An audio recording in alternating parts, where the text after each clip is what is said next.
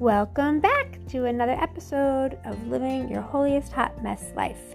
Today we are continuing in John chapter 4. We've been walking our way through verses 39 and now we're up to verse 42.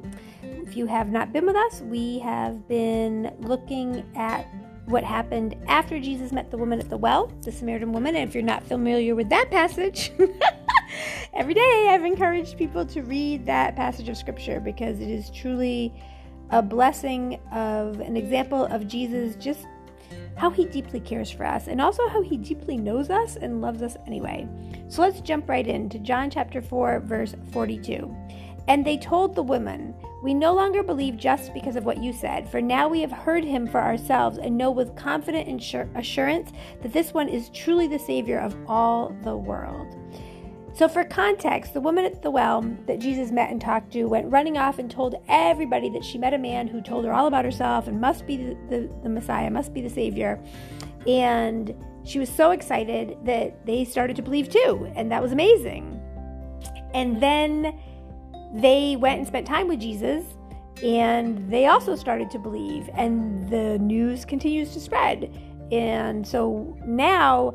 I love this section, this verse 42, when they told the woman, "We no longer believe just because of what you said, because we've heard him for ourselves and we know," and I love the Amplified version, "we know with confident assurance that this one is truly the Savior of all the world." I love that for so many reasons.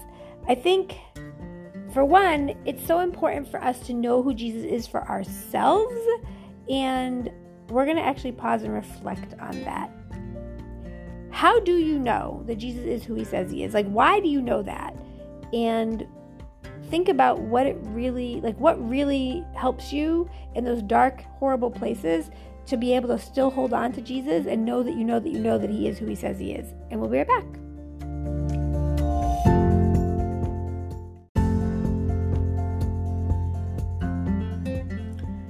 When I think about how I know that I believe, like, there's nothing Satan can throw at me that's going to shake my belief that Jesus is who he says he is. It's really because of the way he's shown up in my life. Like, sometimes it's in the simplest, tiny, weirdest details, and sometimes it's in the hugest, biggest, most mind-boggling miracles. And in the interest of time, I'm not going to list a gazillion things, but I think one of the ways that Jesus shows up in my life that blows my mind because it seems impossible is financially. And I know there's lots of things that Jesus does that seem impossible, but the financial ones just, they always amaze me. And there was a time in my life where the bills were really tight and there wasn't supposed to be enough money. And it was such a miracle to watch God move. And I stood on his promises and I continued to tithe, and I watched God move. He literally, there was more, the simplest way to say it was that there was more money in the bank account than there should have been, to the point where I kept calling the bank and asking them about it, and they couldn't find a mistake either. It was like money just was there for no apparent reason. It was the weirdest thing.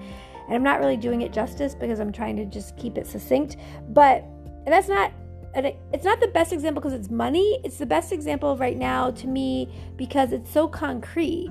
Like, even the person at the bank was like, "Stop calling. We can't explain it."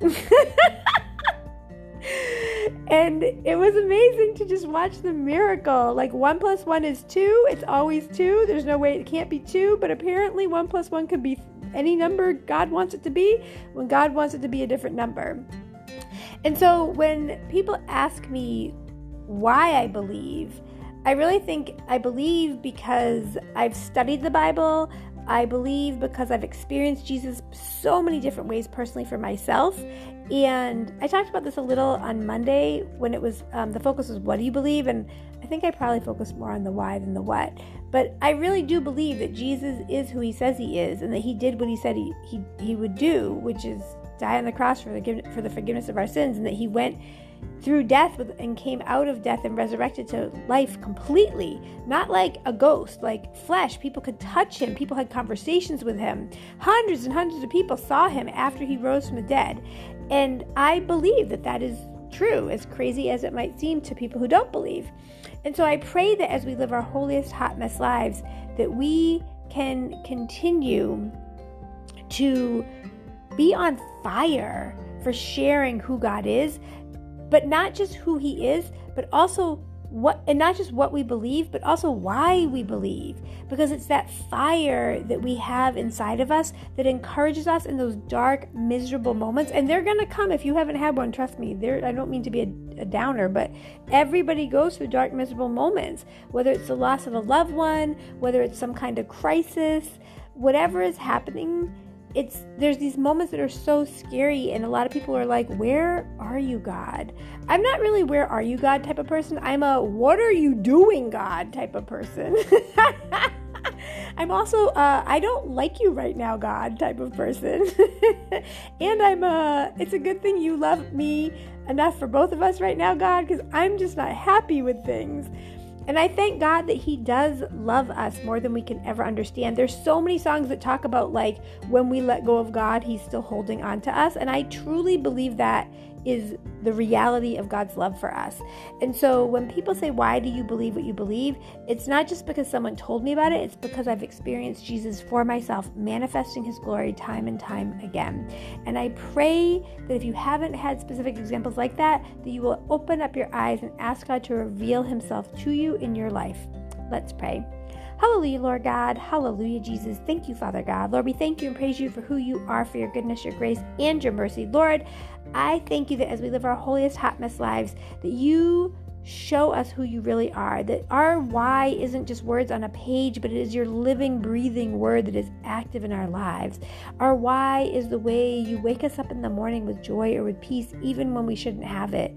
There's so many ways for us to have a why of why we believe what we believe. And Lord, I'm so grateful that as we live our holiest hot mess lives, we can share this why with others and encourage them to know you for themselves. In Jesus' precious name, amen. God bless you. I pray this was a blessing for you. I pray that you will like, share, and subscribe, and that you'll come back to hear more tips and strategies on how to live your holiest hot mess life. God bless.